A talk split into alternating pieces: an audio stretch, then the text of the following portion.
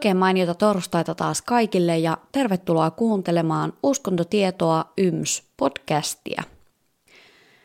Näin niin kuin niin sanotusti pitkästä aikaa, koska puoli tahattomasti tuli nyt kaksi viikkoa hyvistä suunnitelmista ja aikeista huolimatta taukoa. Ja tarkoituksena minulla oli siis todellakin julkaista noin 10 viikon aikana jokaisena torstaina podcast-jakso, mutta ehkä arvaattekin, elämä tuli tielle ja näin ne suunnitelmat sitten muuttuu vähän lennosta. Ja elämä on siis se, mitä tässä eletään, kun taas podcasteja tehdään, kun on ylimääräistä aikaa tai luovuutta, tai edes ajatuksen puolikas, jonka jakaa muille. Tällä kertaa nyt oli sillä tavalla, että palasin etäopettamisesta lähiopetukseen ja sinne ne ajatuksen puolikkaat ja kokonaisetkin ajatukset oikeastaan sitten meni. Ehkä kahden ja puolen viikon aikana iski aika äkäisesti kasvoille tämä opettajan työn todellisuus tämän kevään deadlineien, tarkastettavien tehtävien, sosiaalisten kontaktien ja kaikkien turvallisuus- ja käsienpesuohjeiden myötä ja tämä kaksi ja puoli viikkoa ehkä niin kuin tuntuu enemmän sellaiselta kolmelta kuukaudelta. Ja varmaan se koko etäopetuskevään ja tämän koko kevään ja ajan epävarmuuden stressaavuus ja kuormittavuus sitten samalla iski niin kuin tosi kovasti päin naamaa. Ja periaatteessa minulla olisi ollut aikaa podcastin tekemiseen ihan hyvinkin sitä vapaa-aikaa, mutta energiaa ei ollut ollenkaan. Ei ollut niin sanotusti mitään annettavaa ja sen takia tuli kaksi taukoviikkoa. Se oma jaksaminen on aina oltava se numero yksi ja väkisin tekemällä ei tuu kun, no tiedätte ehkä mitä. Minä on kyllä sillä tavalla suorittaja ihminen, että hieman se sattuisi simpään, tällainen omasta kuvitteellisesta suunnitelmasta luistaminen ja tuntui jotenkin, että eihän näin voi tehdä, että kyllähän se nyt pitää väkisin sitten pusertaa. Ja kyllä niin kuin pieninä vapaina hetkinä itseni kanssa kovasti painin sitten, että jospa nyt sitten puoliväkisin tekisin tämän ja hoitaisin alta pois, kun on kerta itsensä kanssa sopinut, mutta ehkä sitä sitten kuitenkin niin kuin jonkunlainen järki tuli käteen. Palkkatyö, oma jaksaminen, tällaiset asiat vaan ajaa sitten tällaisten vapaa-ajan projektien ohi, vaikkakin nämä on, on tärkeitä ja mielekkäitä itselle. Mutta tällä tavalla tällainen suorittaja-ihminen käy itsensä kanssa taistelua, kun itselle annet, annetusta tai asetetusta deadlineista tai suunnitelmasta sitten joutuu joskus elämän ja oman jaksamisen takia joustamaan. Ja ei ole varmaan ihmekään, että on saattanut joskus työn tai opiskelun kanssa olla loppuun palaaminen melko lähellä. Mutta joka ikinen päivä ja viikko sitä oppii ja sen takia siis pientä taukoa pidettiin. Opettajan työ on ammattina samaan aikaan aivan parasta ja aivan kamalaa. Todella moni tuntemistani ei-opettajista muistaa aina etenkin näin niin kuin ajankohtaisesti loma-aikojen lähellä tai sitten niiden ollessa päällä muistutella, kuinka helpot työajat ja pitkät lomat meillä sitten niin kuin opettajilla on. Mutta todella moni tuntemistani opettajista on kuitenkin itseni ohella myös sellaisia, jotka vetää tämän työn sillä tavalla, että kun sitten jäädään lomalle, niin se vauhti pysähtyy melkein satasesta päin tiiliseinää ja sinne kevätjuhlaan välillä oikeasti raahaudutaan lähestulkoon viimeisillä voimilla tai voiman rippeillä, missä ei välttämättä kyllä ole mitään järkeä. Mutta niin se vaan jotenkin tuntuu vuosi toisensa jälkeen menevän, vaikka kuinka yrittää parhaansa oman jaksamisen ja deadlineien ja tekee ajoissa ja muuta, mutta silti sitä jotenkin tuntuu, että jos sitä ylimääräistä energiaa tai aikaa on, niin sitten se käytetään sinne työhön ja niihin oppilaisiin. Ja suviviresoidessa silti aina mielen valtaa se haikeus, että tässäkö tämä lukuvuosi sitten oli. Ja tämä on etenkin peruskoulussa ihan parasta ja ihan kamalaa samaan aikaan, että se oot niin kuin sekä oman jaksamisen ehdoilla, mutta myös vähän oma, ylisen oman jaksamisen tekemisissä niiden oppilaiden maailman ja elämän kanssa. Ja heidän eteen niitä voimanrippeitä yleensä sitten pistetään. Ja tämä on samaan aikaan energisoivaa ja mahtavaa ja aika uuvuttavaa. Itse asiassa aika todella uuvuttavaa. Ja tämä opettajan työ on luonteeltaan myös sellaista, että Hyvinvointikyselyjen tuloksissa aina suurin osa merkkaa tämän työn olevan kyllä uuvuttavaa, raskasta, kuormittavaa, stressaavaa, henkisesti etenkin. Mutta silti meillä on kaikilla yleensä hyvin vahva merkityksellisyyden ja miele- työn mielekkyyden ja tärkeyden kokemus. Ja ehkä tässä niinku tavallaan korostuu se, että, että me todella, vaikka meillä olisi niitä ylimääräisiä annettavia energiarippeitä tai muita, niin me pistetään se sinne työhön ja joskus jopa oman jaksamisen kustannuksella. Mutta koska me koetaan tämä työ niin mielekkääksi ja me halutaan tätä tehdä niin suurella sydämellä, niin se on niin kuin se kaksiteräinen miekka ehkä opettajan työssä. Tämä meni nyt heti tällaisen opettajan työn syväanalyysiksi, ehkä vähän, mutta tässä jaksossa siis pohditaan opettajuutta ja opettamista, tosin uskonnon kontekstista – ja jaksossa siis keskiö pääsee uskonnon opettaminen, sen relevanttius ja tarpeellisuus nykyajassa, ja mukaan tulee nyt aivan valtava määrä kokemustietoa ihan niin kuin sen OPSin ja muun asiantuntijatiedon ohella, koska nyt jos koskaan minä voin sanoa, että nyt minä olen asiantuntijan lisäksi myös kokemusasiantuntija. Sillä minun mielestä kuusi vuotta peruskoulussa uskonnon opettajana on kyllä sellainen elämänkoulu, että kokemusta on nyt aivan riittävästi jo tältä alalta eräs lukion opettaja, minun entinen harkkaohjaajakin sanoi, että sen jälkeen kun on selvinnyt tai tullut tutuksi peruskoulussa opettamisen kanssa, niin selviää kyllä opettajan työssä ihan melkein kaikesta mahdollisesta muusta. Tässä jaksossa pohditaan sitä, että onko uskonnon opetuksella tulevaisuutta, tuleeko tai pitäisikö kouluihin tulla yhteinen katsomusaine ja minkä takia sellainen ei jo ole, mitkä voisi olla sen hyödyt tai haitat – ja myös opetetaanko kouluissa nykyään uskomista tai uskomuksia tai sitä niin kuin uskonnollista tekemistä niin sanotusti, eli lauletaanko virsiä ja rukoillaanko ja näin.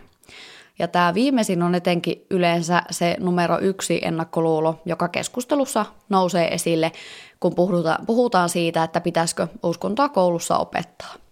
Ja ennakkoluulo, niin varmaan ehkä jo voitte päätellä, että pitääkö se paikkansa.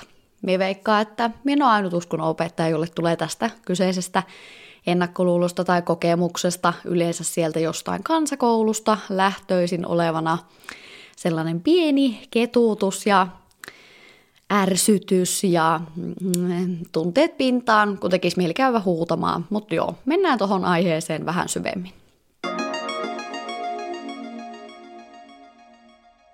Ennen kuin mennään kuitenkin ihan tähän itse aiheeseen, niin kuin ehkä tämän viikon suositusten ja ajankohtaisten aiheiden tiimoilta, me on kuitenkin pakko tässä nostaa esille myös muutama asia rasismista ja etenkin antirasismista. Varmasti jokainen, joka kuuntelee tätä podcastia reaaliajassa tai jälkikäteen, tietää ja on hyvin tietoinen siitä, että mitä Yhdysvalloissa on tapahtunut ja tästä yhteiskunnallisesta keskustelusta ja toivottavasti siellä podcastin kuuntelijapuolella olette heränneet tähän aiheeseen ja rasismiin, ihmisoikeuksiin ja ehkä ottaneet tästä asiasta jo itsekin vähän selvää.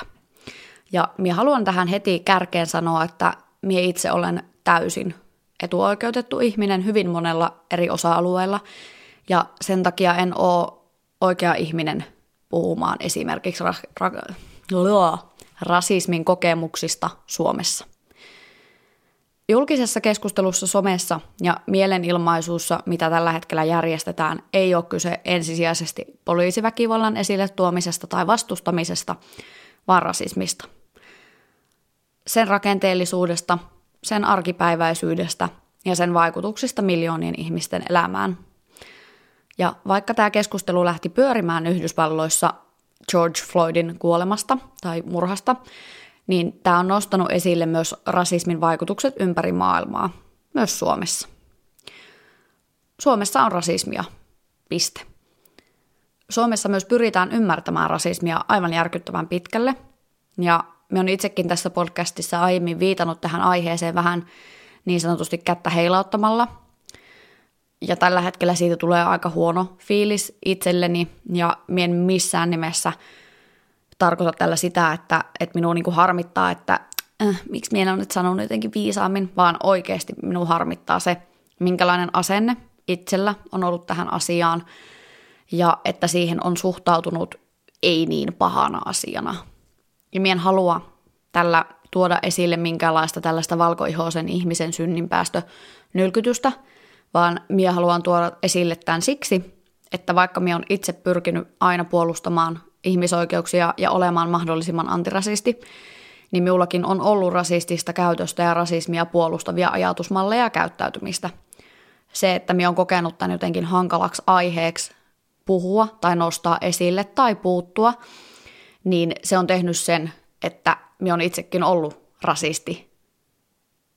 Ja tähän tekisi mieli heittää sellaisia lieventäviä äh, sanoja, että no tavallaan tai ehkä tai välillä no kuitenkin näin, mutta nyt minä pyrin hyväksymään sen, että, että minä olen itsekin toiminut väärin. Tämä aihe on sellainen, että me puhutaan tästä, tai minä ainakin uskonnon opettajana veikkaan, että moni muukin uskonnon opettaja puhuu tästä aika arkipäiväisesti omassa työssään, ja mie itse myös nostan tätä esille. Mie puutun jatkuvasti rasististen käsitteiden käyttöön koulussa, ja minä haluaisin ajatella sillä tavalla, että ne nuoret ei, ja siis se on näin, nuoret ei ole niitä ke- keksinyt niin omasta päästä, vaan ne on imennyt sen perheeltään, yhteiskunnasta, koulusta, muilta ihmisiltä, aikuisilta, nuorilta, ja siihen käytökseen pitää puuttua. Ja se voi monelle olla sellainen, tai tuntuu jotenkin vaikealta aiheelta, että, että jotenkin ei tiedä, mutta että nyt käytetään tämä ajanjakso siihen, että otetaan selvää ja aletaan tehdä sitä muutosta – Tämä pinnalla oleva keskustelu on saanut minut itseni heräämään siihen, miten paljon minulla itselläni on opittavaa ja tehtävää, vaikka mie voisin sanoa, että mie tiedän tästä asiasta aika paljon, siis silleen, niin kuin, että tiedän hyvin paljon, miten rasismi vaikuttaa ja on vaikuttanut historiassa, yhteiskunnassa, instituutioissa, missä vaan. Mutta minun vastuulla valkoihoisena ihmisenä ja ihmisenä ja opettajana on puuttua rasismiin ja tehdä rasismin vastaista työtä. Sitä ei voi jättää pelkästään vähemmistöille, tummaihoisille ihmisille, saamelaisille, ylipäätään niille ihmisille, jotka sitä kokee, vaan se on meidän enemmistön tai etuoikeutettujen ihmisten vastuulla myöskin se, että jotkut valkoihoiset ihmiset nyt kommentoi tätä keskustelua, että tämän keskustelun käyminen väsyttää, niin miettikää, miten paljon se rasismin kokeminen väsyttää ihmistä. Me ei välttämättä edes tajuta sitä, että miten paljon se vaikuttaa muiden ihmisten elämään, mutta nyt on meidän aika ottaa selvää ja tajuta se. Meidän on niin kuin hyväksyttävä oma vastuu ja mahdolliset väärintekemiset ja aktiivisesti pyrittävä parempaan – meidän on puututtava rasistiseen puheeseen ja käytökseen, kun me sitä huomataan ja nähdään ympärillämme. Ja tämän viikon suosituksena on, että otetaan selvää asioista. Ollaan itse hiljaa ja kuunnellaan. Somessa voi esimerkiksi ja kannattaa ehdottomasti seurata esimerkiksi Fatimaa, at Fatimointi. Hänellä on valtavan hyvä IGTV-video antirasismista, ja hän oli myös Yle Aamussa keskiviikkoaamuna haastateltavana. Hän avasi tätä teemaa siellä tosi hyvin. Instassa muutenkin pyörii tällä hetkellä valtava määrä postauksia, jotka sisältää tosi paljon podcastia, elokuvasuosituksia, kirjoja, nettisivuja, tiedon etsimiseen, lukemiseen, itsensä tietoiseksi tekemiseen. At ruskeat tytöt media, ruskeat tytot media, siis ilman öötä. Esimerkiksi kannattaa seurata. Sita Salminen on tehnyt valtavasti myös at Sita Salminen jakanut postauksia, jakanut tietoa. kuunnelkaa Yle Puhelta Mahadura et Ötsperkan jakso Rakenteellinen rasismi Suomessa. Se on myös hyvä, tosi herättelevä. Ja jos on rahatilanteen mukaan mahdollista, niin lahjoitetaan. Allekirjoitetaan vetoomuksia ja tehdään se niin kuin voitavamme. Ei jää pelkästään siihen, että jos on mahdollista, niin ei jätetä sitä vaan siihen, että jaetaan jotain postauksia ja sen jälkeen unohdetaan tämä aihe, koska se, että tämä nyt niin sanotusti trendaa somessa, niin toivotaan, että tämä on vähän niin kuin me too, että tämä jää elämään ja me ruvetaan tekemään niitä muutoksia meidän toiminnassa, meidän asenteissa, meidän käytöksessä myöhemminkin. Ja Moni valkoihoinen ja etuoikeutetussa asemassa oleva varmasti miettii, että tämä aiheesta puhuminen voi tuntua vaikealta ja väärältä ja on helpompi olla hiljaa. Mutta meillä ei ole oikeutta hiljentää, vaihentaa tai yrittää päälle päsmäröidä esimerkiksi jos joku kertoo rasistisista kokemuksista Suomessa omalla niin kuin sellaisella, että me ruvetaan välittömästi, että no en minä vaan muut ja no ei kaikki koe tuolla tavalla tai että lopetetaan se änkyttäminen. Lopetetaan se itsensä esille tuominen ja annetaan nyt niiden ihmisten puhua, ketkä sitä kokee. Kuunnellaan, mitä heillä on sanottavaa, otetaan tietoa. Lopetetaan se semmoinen itsensä oman pinnan kiilottaminen, hyvesignalointi ja myönnetään se väärä toiminta ja otetaan opiksi. Puututaan oikeasti siihen rasistiseen käytökseen, niihin sanoihin ja niihin rakenteisiin. Yritetään tehdä muutos. Muistetaan, että ei ole yhdenkään vähemmistön vastuulla opettaa sinulle oikeaa käytöstä, vaan sinun vastuulla on ottaa itse selvää.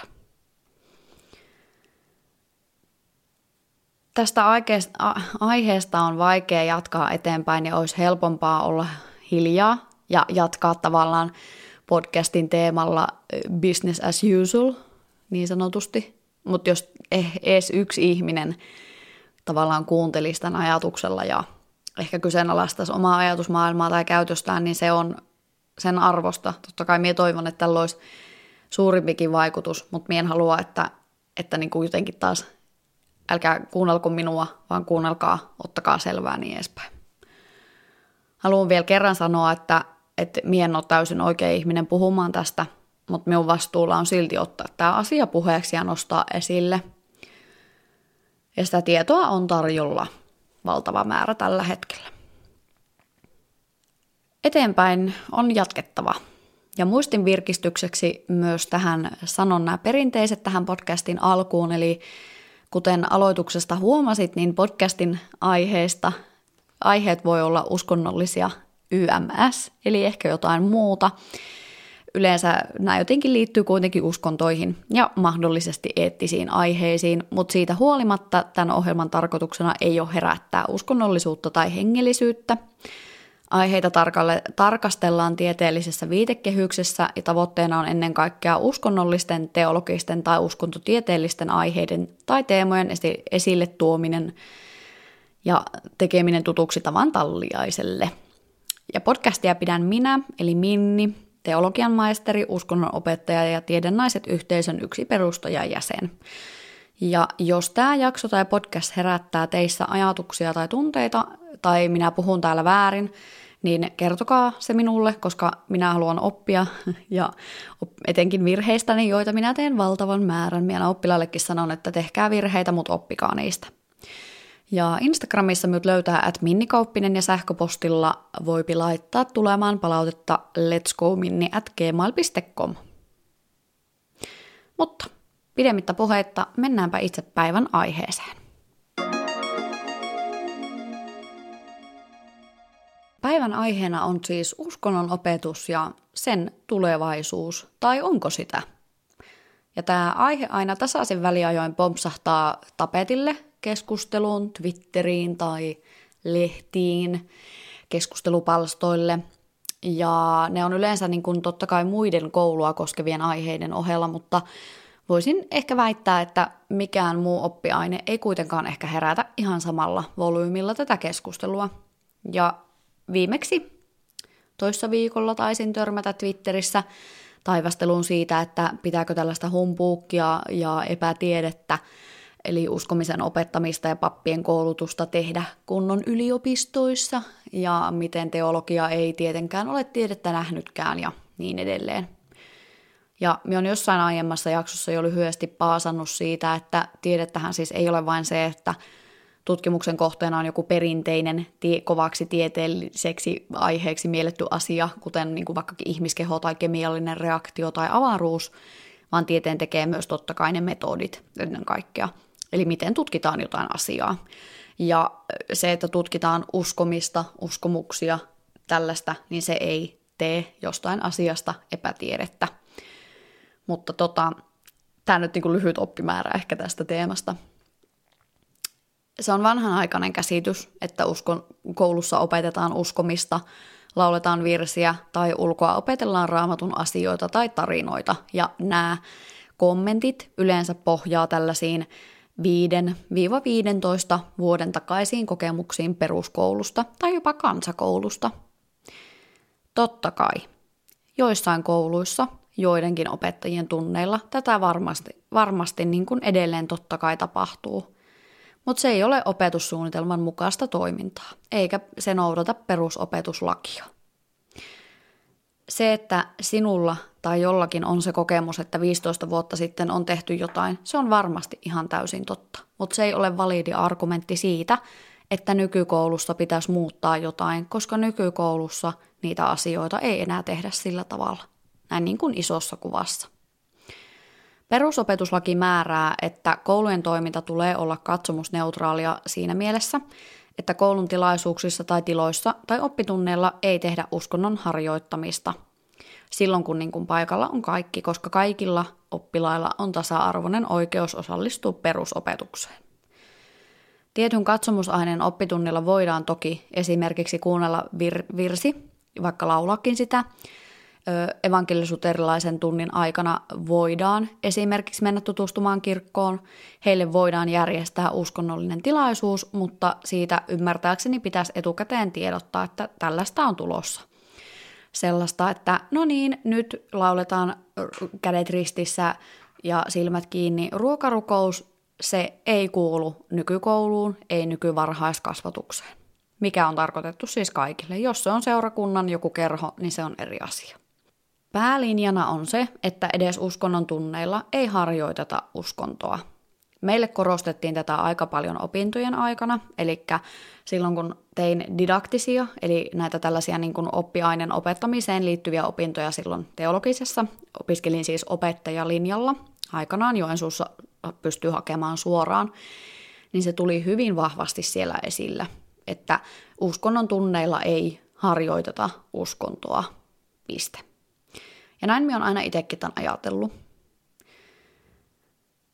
Minun henkilökohtainen mielipide on se, että koulussa voitaisiin luopua lopullisesti esimerkiksi vaikka pääsiäiskirkosta tai joulukirkosta tai tällaisista asioista, mistä aina sitten niin kuin tulee mahdollisesti sitä vääntöä, että kokeeko joku, joka ei halua osallistua siihen tilaisuuteen, tulle, tulleensa jotenkin niin kuin epätasa-arvoisesti kohdelluksi. Minun mielestä se kirkon toiminta ei kuulu kouluun, koska se ei ole enää nykyaikaista.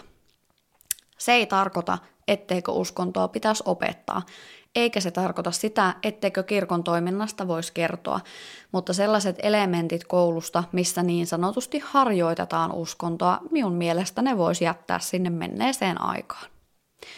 Minusta se on vähän kyseenalaista erotella ne muut katsomusaineiden oppilaat, elämänkatsomustiedon opiskelijat tai vaikka muslimit tai ortodoksit, jotka ei pysty siihen lähikirkkoon, evankelisuterilaiseen kirkkoon välttämättä halua mennä tai eivät saa mennä tai eivät vakaumuksen takia mene. Se on kyseenalaista pikkasen eristää niitä. Perusopetuslaki määrää siis, että sitä korvaavaa toimintaa tulee järjestää, jos järjestetään vaikka joulukirkko.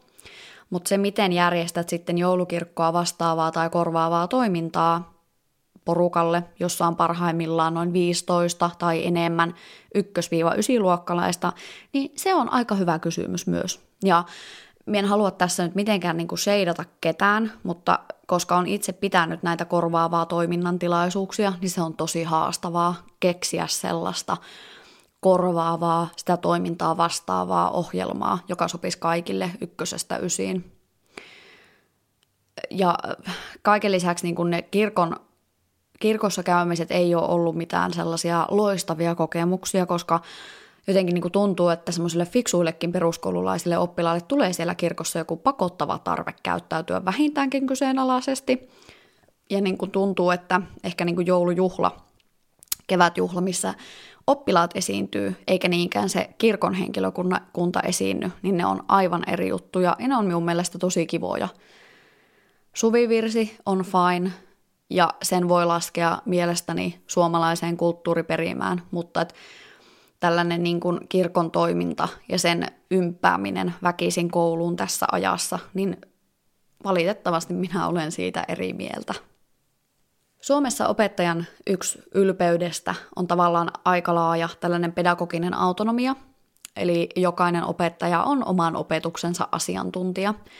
Ja me saadaan aika vapaasti päättää sitä, että millä tavalla ja miten me siellä opetetaan. Mutta perusopetuslaki ja opetussuunnitelma velvoittaa silti joka ikistä meitä, että me ei voi ihan mitä tahansa siellä sanoa tai opettaa. Ja tämä ei siis ole vain minun henkilökohtainen mielipide, että uskonnon tunneilla ei opetella uskomista, vaan se tulee ihan näistä dokumenteista, jotka velvoittaa opettajia.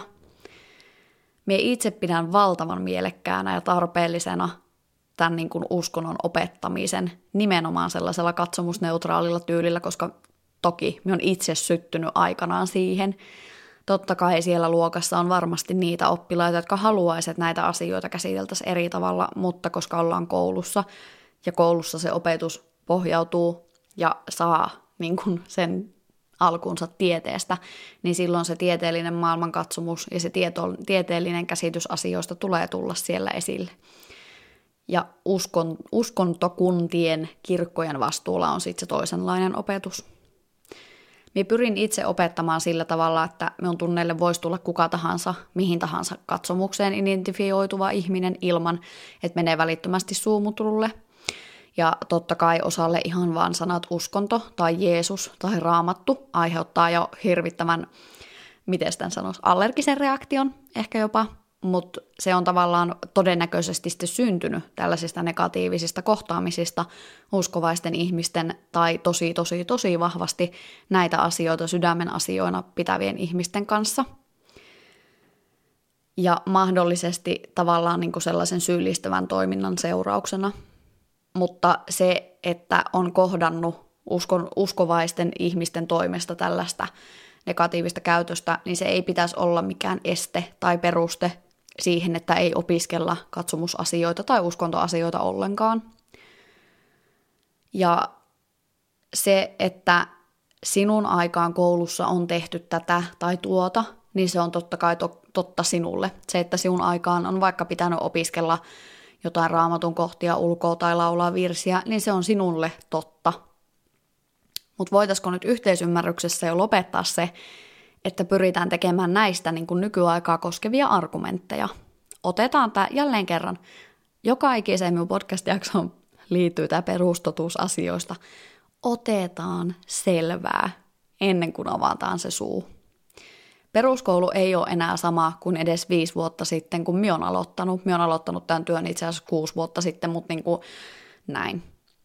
Ja yhden opettajan väärin tekemiset ja opettamiset, ne on väärin, mutta se ei myöskään riitä yleispäteväksi argumenti, argumentiksi jonkun oppiaineen tarpeellisuudesta tai tarpeettomuudesta. Ja sen takia niin kun mie itsekin, että miksi mie sitten täällä läpi sen tästä aiheesta, niin mie tiedän sen, että minun selän takana on opetussuunnitelma, ja perusopetuslaki, että mie niin kuin ihan hatusta vedä, vaikka ihan vaan sillä, että minä olen niin ja niin monta vuotta tätä asiaa tehnyt tällä tavalla, vaan mie itse pyrin arvioimaan omaa opetusta ja omaa toimintaa myös kriittisesti, että onko se nykyaikaa vastaavaa, teenkö minä näitä asioita oikein. No nyt jos, se, jos mietitään tätä kysymystä siitä, että uskonto vai elämänkatsomustieto, onko uskonnon opetus, oman uskonnon opetus nykyään enää tarpeellista tai näin, niin jos miettii niin kuin tätä elämää täällä kehä kolmosen ulkopuolella, niin sanotusti, etenkin täällä susirajalla, pienen periferioissa, pienemmissä kunnissa, niin meillä on aika tyypillistä, että suurin osa oppilaista opiskelee evankelisuterilaisen uskonnon tunneilla. Ja alakoulussa näitä opettaa luokanopettaja ja yläkoulussa sitten aineenopettaja, näin niin kuin yleensä. Totta kai vaihtelua tähän voi olla. Luokanopettajien meiningistä en tiedä tarkasti, enkä halua missään nimessä tässä nyt niin kuin, äm, jotenkin tehdä niin kuin sheimata ketään luokan opettajaa tai sanoa, että te teette tätä työ, teidän työtänne väärin. En missään nimessä te olette teidän työn asiantuntijoita. Minä olen aineenopettajan työn asiantuntija. Mutta se, mikä se minun kokemus ja mikä myös hyvin monen minun kollegan kokemus ja mis, mitä me on keskustellut monen luokan opettajan kanssa, niin hirveän moni tuskailee sitä, miten kurjaa sitä uskontoa on opettaa, koska ne kirjasarjat monesti, mitä koululla saattaa olla, on aika vanhentuneita.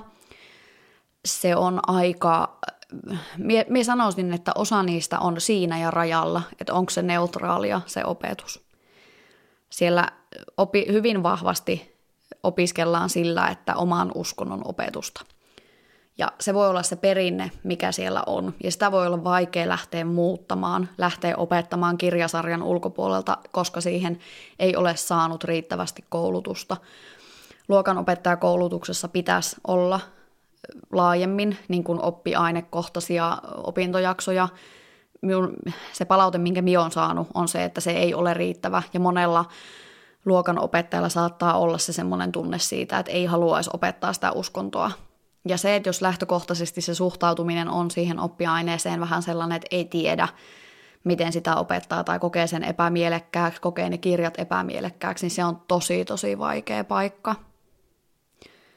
Minun itteni vähän sattuu lukea niitä vanhoja uskonnon oppikirjoja, minä ikinä käyttäisi niitä, mutta se johtuu siitä, että minä olen opiskellut tätä aihe, ainetta viisi vuotta yliopistossa, no kuusi vuotta, no kuitenkin se on aika mahdoton tehtävä, jos ei ole tavallaan harjaantunut siihen, että miettisi sitten, että mitä siellä voisi opettaa. Mutta onneksi uudet kirjasarjat on jo paljon parempia tähän. Mutta se struggle is real joillain, ja minä ymmärrän sen. Ja sen takia sellaista yläkoulu-alakoulu-yhteistyötä luokanopettajien aineenopettajien välillä pitäisi olla muissakin oppiaineissa, koska me aineenopettajat ollaan sen oman oppiaineen asiantuntijoita, ja me pystytään kyllä auttamaan Uskontoa voi olla tosi, tosi, tosi vaikea opettaa, jos ei ole kiinnostunut uskonnoista ilmiöinä tai hahmota, mitä se katsomusneutraalius on. Ja siinä myös pätee se ansa siihen, että jos on tosi vahva katsomus itsellä, niin se sen, niin kuin etenkin jos ei ole saanut sitä teologista koulutusta, niin sen erottaminen siitä opetuksesta voi olla todella vaikeaa. Mien missään nimessä halua siis seimata luokan opettajia. Tiedän, että siellä on valtavan hyviä uskontoa opettavia luokan opettajia, mutta ei teillä ole niin laajaa koulutusta, niin sen takia se voi olla niin kuin hankalaa. Kyllä se teologinen ja uskontotieteellinen ymmärrys näistä asioista syntyy sen teologisen tai uskontotieteellisen koulutuksen myötä. Ja voi olla melko mahdoton haaste lähteä niin kuin opettaa uskontoa katsomusneutraalisti ihan niin kuin vaan noin jonkun yhden kurssin perusteella – minä haluaisin itse myös ehkä käydä vähän tarkemmalla syynillä läpi sen alakoulun opetussuunnitelman, mutta no, pitäisi olla joku luokanopettaja täällä kertomassa, että mitä se on, koska nyt tuntuu vähän ehkä pahalta kertoa tästä aiheesta, mutta tämä on se minun aineenopettajan näkemys tästä. Ja jos teillä on toisenlainen näkemys, niin please kertokaa se minulle. Yläkoulun osa on sitä minun ydinosaamisaluetta. Ja mie monesti niin kuin ehkä voidaan kysyä sitä, että miksi olet jäänyt yläkouluun, mutta minä haluaisin myös sanoa sitä, että minä olen valinnut itse yläkoulun ja totta kai lukio kiinnostaa minua myös. Lukio opettaminen, se on tavallaan erilaista, siellä on omat haasteensa. Mutta minä olen nyt työskennellyt siis kuusi vuotta yläkoulun evankelisuterilaisen uskonnon aineen opettajana. Ja nykyään olen lehtori eli virassa oleva opettaja. Minä olen myös opettanut urani aikana terveystietoa, mihin minulla on myös pätevyys, nyt etenkin pari lukuvuotta. Minä tykkään aivan valtavasti terveystiedon opettamisesta. Ja lisäksi minulla on pitkä sivuaine psykologiasta, ja minulla on myöskin siis siihen opinnot ja pätevyys takana, ja on sitä myös päässyt vähän yläkoulussa valinnaiskurssina opettamaan. Ja minä olen myöskin opettanut yläkoulun ja alakoulun elämänkatsomustietoa, ja alakoulussa myös vähän uskontoa.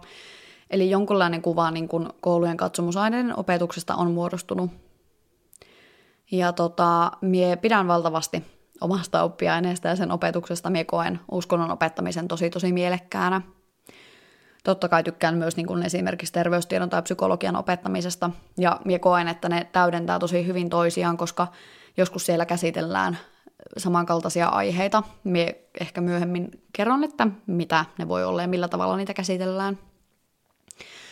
Uskonnon opettamisessa, opettamisessa se paras anti ehdottomasti on se, että ne aiheet herättää oppilaissa hyvin usein keskustelua, ajatuksia, pohdintaa.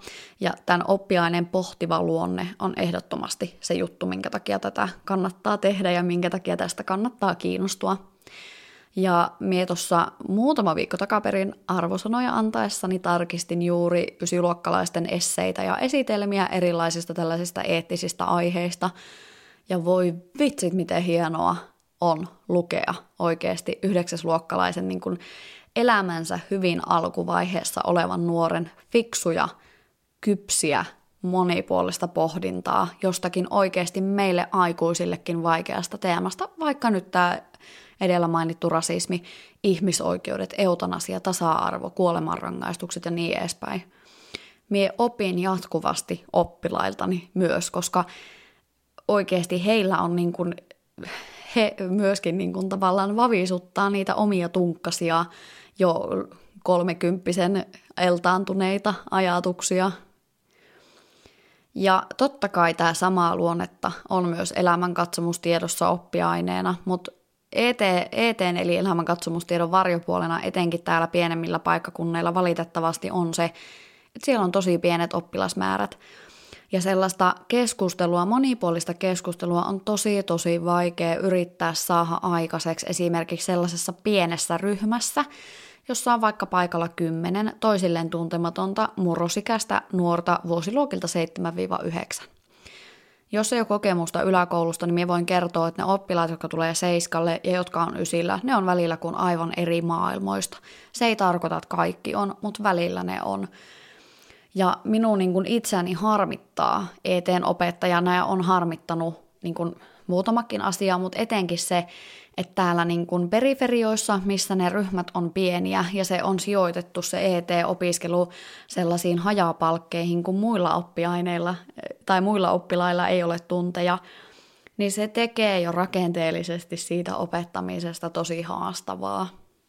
Yläkoulun niin kuin uskonnon oppiaineksen, jos niin kuin puhutaan yläkoulun uskonnon opettamisesta, niin pitää tehdä selvää siitä, että mitä siellä opetetaan. Ja sen oppiaineksen voi jakaa karkeasti kolmeen pääsisältöön. Ja nämä on S1 suhde omaan uskontoon, mikä on perinteisesti ehkä tällaista niin kuin kristinuskon historiaa, suomennettuna siis helposti. S2 uskontojen maailma, eli maailman uskonnot, katsomukset ja uskonnottomuus, ja S3 hyvä elämä, eli eettinen pohdinta. Ja esimerkiksi meidän koulussa tämä homma menee sillä tavalla, että seiskalla opiskellaan maailman uskontoja, katsomuksia uskonnottomuutta, mm, kaseilla kristinuskon historiaa ja käydään myöskin vähän raamattua siinä läpi, sitä niin kuin tavallaan oman uskonnon opetusta ja sitten ysillä eettisiä teemoja, eettistä pohdintaa ja niin edespäin. Minä näytän itse paljon elokuvia, nostan esille ajankohtaisia uutisia keskusteluun, soitan joskus biisejä, yritän tuoda niin kuin sellaista tarttumapintaa ja sitoa ne aiheet aina jotenkin tähän ajaan, tässä ajassa syntyviin asioihin, ilmiöihin ja eläviin juttuihin. Eli se on niin tässä oppiaineessa se haaste, mutta toisaalta se antoisin puoli tuoda se asi, niin kuin aines tähän aikaan sopivaksi. Ja molemmat opetussuunnitelmat sekä lukion että perusopetuksen osalta painottaa nykyään enemmän taitojen opettamista, ymmärrystä, pohdintaa, tulkintaa, kriittistä ajattelua, mielipiteen ilmaisua, eri näkökantojen pohdintaa ja näin edespäin. Ei sitä ulkoa opettelua kyseenalaistamatta, se on mennyttä aikaa.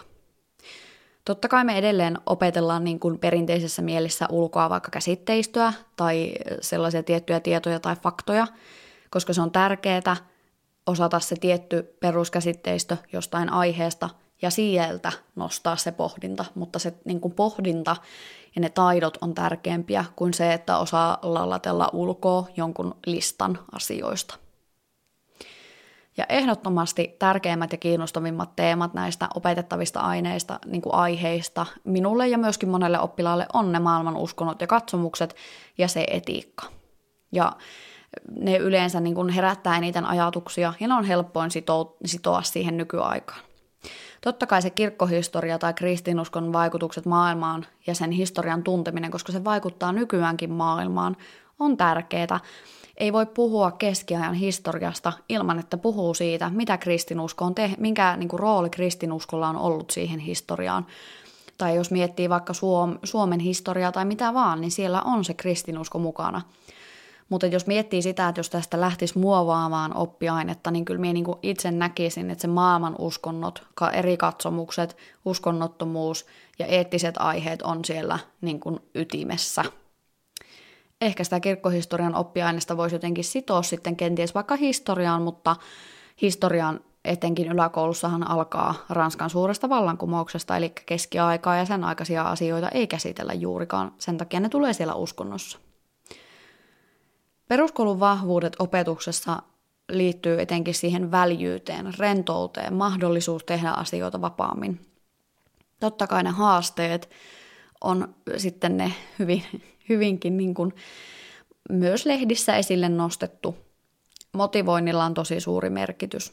Nuorten kehitysvaiheiden ja niiden tuomien haasteiden ymmärtäminen ja myös se, että osaa jotenkin niin kuin sitouttaa sitä opetusta myös siihen, että luokassa on välillä murrosikäisiä, joita vähemmän, vähiten kiinnostaa opiskelu siinä vaiheessa. Peruskoulussa me saadaan kaikki oppilaat tietyltä alueelta, jolloin siellä on kaikenlaisia haasteita, oppimisen haasteita, muita haasteita. Tämä inkluusio, miten me saadaan kaikki eh, tuen oppilaat mukautettua opetukseen ilman, että niitä työnnetään vain jonnekin paikkaan, missä muut ei ole ettei tämä mene liikaa tavallaan sen inkluusion haasteiden alleviivaamiseksi, niin sanotaan vielä tähän, että peruskoulun suola ehdottomasti on se, että sinä näet kaikenlaisia oppijoita, sinä pääset tekemisiin kaikenlaisten ihmisten kanssa. Lukiossa se on valitettavasti vaan se tietty osa, mutta peruskoulussa sinä näet kaikenlaisia perhetaustoja, kaikenlaisia oppijoita, kaikenlaisilla valmiuksilla tulevia oppilaita – Siihen näet, kun ne tulee seiskalle ja ne on vielä ehkä raakileita. Ja sitten mitä niistä, mitä tapahtuu kolmen vuoden aikana, kun ne on ysiluokkalaisia. Se on oikeasti se, mikä niin kuin vuosi toisensa jälkeen on se uskomattomin puoli tässä opetuksessa. Se oppilaan kehitys koko yläkoulutaipaleen aikana. Totta kai lukiossa samalla tavalla, mutta peruskoulussa se on vielä jotenkin niin konkreettista – siinä on välillä niin valtava ero siinä seiskaluokkalaisen ja ysiluokkalaisen kyvyssä ja tavassa, tavassa niin kuin ajatella ja nähdä maailmaa. Se on ehdottomasti se peruskoulun niin kuin vahvuus. Ja jos teille tulee jossain vaiheessa kiinnostus lähteä peruskouluun, olit sitten tekemässä siellä mahdollisesti mitä tahansa, niin suosittelen erittäin lämpimästi. No, sitten ehkä tähän, niin kuin tähän aiheeseen päivän polttavimpaan kysymykseen, eli pitäisikö sitten tulla tällainen yhteinen katsomusaine? Lyhyesti ja ytimekkäästi sanottuna, minä kannatan yhteistä katsomusainetta. Tämä ei ole yksiselitteinen asia. Sitä ei vaan tuosta noin vaan voi tehdä. ET ei minun mielestä ole valmis sellaisenaan yhteiseksi katsomusaineeksi, ja se johtuu siitä, että – siinä opetussuunnitelmassa pitäisi tehdä muutoksia. Öö, mie itse muuttaisin sitä, että mie korostasin pikkasen sieltä sitä maailmanuskontoja ja miettisin vähän sitä, että siitä tulee todella seiskalle, kasille, ysille sopiva oppiaine kaikille. Evankelisuterilainen uskonto samoin ei välttämättä ole valmis sellaisenaan. Molempien opsiin tuota, olen perehtynyt ja totta kai tämä voi olla puolueellinen näkemys, mutta mie on sitä mieltä, että evankelisuterilainen uskonto olisi, olisi ehkä valmiimpi, mutta siitä pitäisi muokata neutraalimpi, ehkä viedä sitä mahdollisesti filosofi, filosofisempaan suuntaan, mutta filosofia on tar- tie- tarkoituksella ja syystä lukio oppiaine. Seiskaluokalle joku filosofia on vielä aika, aika, aika raju kun tiedostetaan se, että siellä on kaikenlaisia oppijoita luokassa. Kirkkohistoria on toisaalta sellainen ajanjakso, joka ei tule siis yläkoulun historiassa esille, eli sen takia se on syystä uskonnossa. Toki sitä voisi miettiä, että pitäisikö sitä jotenkin neutralisoida, ja sitä pitäisi vähän niin kuin arvioida, jos me haluttaisiin muovata se yhteinen katsomusaine. Ehkä sellainen edellä mainittujen oppiaineiden fuusio olisi paras. Ja nyt miulla ei ole riittävästi tietoa islamin opettamisesta, ortodoksiuskonnon opettamisesta tai muiden uskontojen opettamisesta peruskoulussa. Sen takia minä en osaa sanoa niiden opseista. Minä en ole riittävästi perehtynyt niihin. Sen takia me puhun evankelisuterilaisesta uskonnosta ja ETstä. Ja ne on myöskin ehkä ne niin kuin kaksi suurin niin kuin todennäköisintä vaihtoehtoa, etenkin täällä jälleen kerran kehä kolmosen ulkopuolella. Ja äh, siihen uuteen katsomusaineeseen minä näkisin, että maailman uskonnot, katsomukset, se mitä maailmalla tapahtuu ja se eettinen pohdinta, ne eettiset teemat, niitä pystyisi lähteä laajentaa. Saisi ajankohtaisia aiheita, ihmisoikeuksia, kaikki tällaisia käsiteltyä laajemmin. Niin sieltä, sieltä pohjalta minä lähtisin rakentamaan sitä uutta oppiainetta, jos se olisi minusta kiinni. Onneksi ei ole pelkästään minusta kiinni. Mitkä ongelmat tai mahdolliset kompastinkivet tähän yhteiseen katsomusaineeseen liittyy, niin se tulee ihan perustuslaista ja perusopetuslaista. Jokaisella oppilaalla on oikeus oman katsomuksen mukaiseen uskonnon opetukseen. Tämä on siis laissa kirjattu. Mikäli tulisi tällainen yleinen kaikille pakollinen katsomusaine, niin vähemmistöuskonnon edustajilla olisi oikeus vetää oppilas pois opetuksesta, vaikka se olisi tarjolla kaikille, se yleinen aine ja se olisi pakollinen. Tasa-arvo ei siis välttämättä toteudu pelkästään sillä, että yhdistetään kaikki oppilasryhmät ja useampi oppiaine yhteen, vaan se vaatisi perustuslaillisen muutoksen, että jos haluttaisiin se, että kaikki oppiaineet opiskelisivat sitä samaa tietoa. Koska on kirjattu lakiin, että mikäli kunnan alueella on kolme tai enemmän tietyn katsomuksen edustajaa, eli peruskouluikäistä lasta, tulee opetuksen järjestäjän tarjota katsomuksen mukaista opetusta. Mikäli opetuksen järjestäjä ei pysty järjestämään katsomuksen mukaista opetusta, opiskelee he ETtä tai saavat valita evankelisuterilaisen uskonnon tai uskontokunta vastaa siitä opetuksesta. Ja hyvin monesti kyseessä voisi tulla sellainen tilanne, vähemmistöuskontojen uskontokunnat vetäisivät oppilaat opetuksesta, mikäli tällainen yleinen katsomusaine siis tulisi. Ehkä tulikohan tässä nyt vähän toistoa. Öö, kyse, tämä on kyseessä esimerkiksi koulussa Jehovan, todistajan, Jehovan todistajien niin kuin oppilaiden kohdalla, jotka ovat Jehovan todistajia. He opiskelee oman uskontokuntansa opetuksessa. Ja tästä kaikkien katsomusaineiden yhdistämisestä voisi syntyä myös sellaisia tilanteita, joissa sitten näiden vähemmistökatsomusten edustajat, yleensä niin kuin siis alakoulu, yläkouluikäiset nuoret lapset, joutus keskustelussa edustaa sitä koko katsomusta. Tämä ei ole hyvä tilanne peruskouluikäisen lasten tai nuorten näkökulmasta. Tietenkään tällainen tilanne ei saisi syntyä, mutta se on riski myöskin siinä. Että tavallaan jos käsitellään jotain toista katsomusta, niin se lapsi tai nuori voi itse kokea että sen pitää puolustaa sitä omaa katsomusta, tai sitten hänet viedään siihen tilanteeseen, että häneltä niin kuin saatetaan kysyä asioita, mistä hän ei välttämättä tiedä yhtään mitään. Hyviä puolia tietysti olisi se, että kaikille olisi oman opetusryhmänsä mukaiset tunnit, ei, tai ei tule sitä erottelua, lukujärjestyssijoittelu helpottuisi ja kaikki saisi takuulla sen OPSin mukaisen opetuksen ja yleistivistyksen näistä aiheista. Ne on niitä hyviä puolia. Mutta nämä haasteet pitäisi ottaa huomioon. Perustuslaillista muutosta en usko tapahtuvan, ja yleensä kun nämä asiat on nostettu eduskunnan käsittelyyn, siis näistä päättää eduskunta, totta kai hallitus ja näin, niin yleensä ne on kaatunut, ne muutokset. Eli se, että uskonnon opettajat, vaikka kaikki Suomen evankelisuterilaisen uskonnon opettajat haluaisivat yhteisen katsomusaineen, niin se on silti eduskunnan päätettävistä.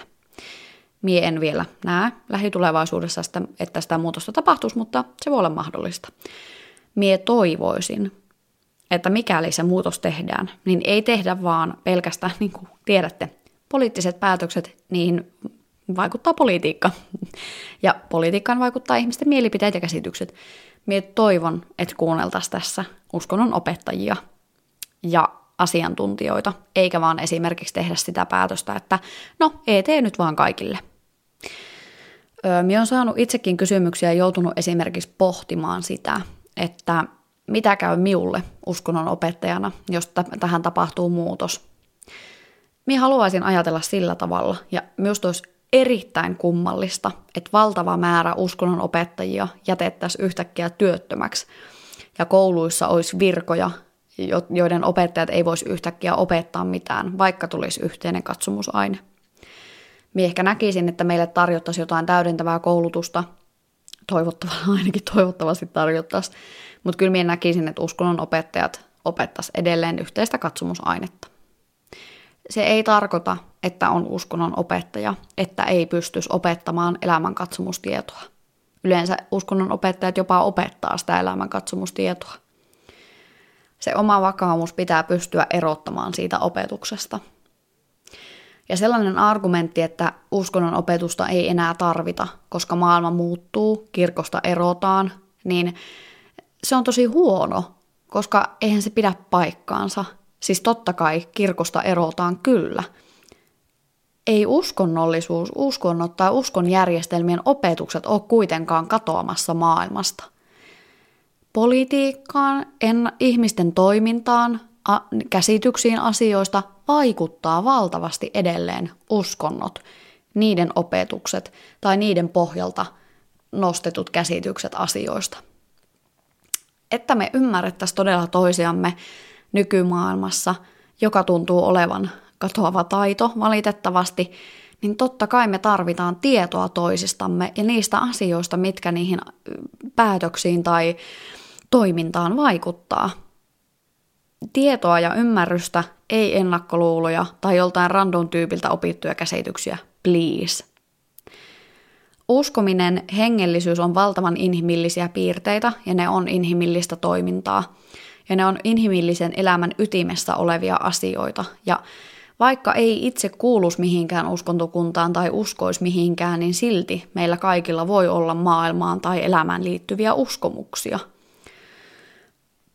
Ja sen takia tarvitaan tietoja ja taitoja etenkin niin kuin siihen, että erotetaan se, että mitä on uskomus tai uskomuksesta johdettu tieto ja mitä on tieteellinen fakta, mitä eroa näillä on. Tätä me opetetaan siellä uskonnon opetuksessa.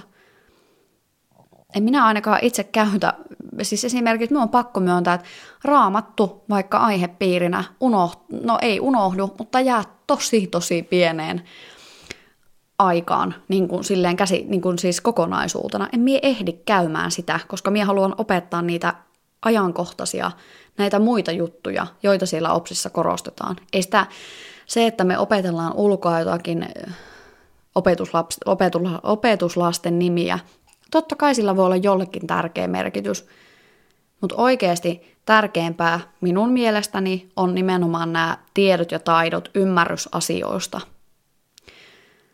Eettinen pohdinta etenkin valtavan tärkeää nykyään. Se, että me ymmärretään se, että mitkä asiat vaikuttaa ihmisten käsityksiin ja mitä, mitä tarkoittaa arvot, mitä on moraali, miten, miten me pystyttäisiin ymmärtämään ensinnäkin miettimään, että mitä mieltä minä itse olen asiasta ja sen jälkeen, jotta me pystyttäisiin näkemään ne muut mielipiteet siitä asiasta ja ehkä muokkaamaan sitä omaa mielipidettä. Valtavan tärkeä taito. Totta kai eettistä pohdintaa voi harjoittaa myös filosofian kautta tai katsomusneutraalisti, mutta se, että kiellettäisiin jotenkin se, että uskonnot ei vaikuta tai hengellisyyttä ei ole tai uskomuksia ei ole, tai että sanottaisiin, että se on tyhmää ja sitä ei pidä opettaa. Se on tosi kapea katsosta. Minun mielestä on aika kurjaa jotenkin sanoa, että joku ihminen, joka uskoo, olisi jotenkin tyhmä – vaikka sillä olisi tosi vahva uskomus, vaikka se olisi sinun mielestä tyhmä, niin silti se, että me ymmärrettäisiin toisiamme, me, me niin kuin saataisiin tietoa siitä, mihin se uskoo, miksi se uskoo siihen ja miten se vaikuttaa sen elämään tai ajatusmaailmaan, se on valtavan tärkeää. Kyllä me tarvitaan uskonnon opetusta tulevaisuudessakin. Se, että onko se nimi katsomustieto tai katsomustaito tai uskontotieto tai uskonto joku mikä tahansa, ehkä sillä ei ole niin paljon väliä. Mutta se, että me oikeasti otetaan selvää asioista, me käytetään aikaa näiden asioiden pohtimiseen, koska ne näkyy nykyajassa, niin se on tärkeää. Ja siihen opettajat tarvii koulutusta. Se, että sen tekee opettaja, joka on saanut tieteellisen koulutuksen siihen, se on opiskellut sitä yliopistossa, se on sen oman aiheensa, alansa asiantuntija. Se, että se ymmärtää sitä aihetta siltä tieteelliseltä viitekehykseltä. Se, että se tietää, mitä siellä tieteessä on myös tapahtunut, koko se tutkimuskenttä ja kaikki ne muut. Se, että se ymmärtää itse sen, mitä eroa sillä tieteellä, tieteellisellä tiedolla ja uskomustiedolla on. Se on tosi tärkeää. Ja sen tekee teologinen koulutus tai uskontotieteellinen koulutus. Mie ehdottomasti olen sitä mieltä, että uskonnon opetuksella on tulevaisuutta ja mie toivoisin koko sydämestäni, että jokainen, joka ajattelee, että ennakkoluuloisesti, että uskonnon opetus on sitä, tätä tai tuota, niin otettaisiin selvää asioista. Mennään vaikka tutustumaan uskonnon opetukseen tai kysytään uskonnon opettajilta, että hei, mitä sie siellä teet siellä työksessä? Koska mie edelleen kohtaan näitä ennakkoluuloja valtavasti. Ja mie pyrin itse muuttamaan niitä, mutta ne olisi helposti vältettävissä sillä, että kuunnellaan, kysytään, otetaan selvää ja pyritään ymmärtämään. Ja ehkä nämä viimeiset sanat liittyy myös siihen podcast-jakson alussa pohdittuun teemaan. Otetaan selvää, pyritään ymmärtämään, kuunnellaan, ei aina päsmäröidä, hyväksytään se, että meidän ei tarvitse olla jokaisen kaiken asiantuntijoita ja tietää kaikesta kaikkea, vaan me voidaan kysyä niiltä ihmisiltä, jotka on niitä asiantuntijoita ja oppia toisiltamme. Nämä on niitä taitoja, mitä jokainen tarvii. Niitä opiskellaan uskonnon tunneilla. Totta kai muidenkin aineiden tunneilla, mutta etenkin meidän oppiaineessa. Näillä ajatuksilla ja sanoilla toivotan teille kaikille kesäistä ja hyvää viikonloppua tai loppuviikkoa ja palataan ensi viikolla seuraavan jakson parissa. Heippa!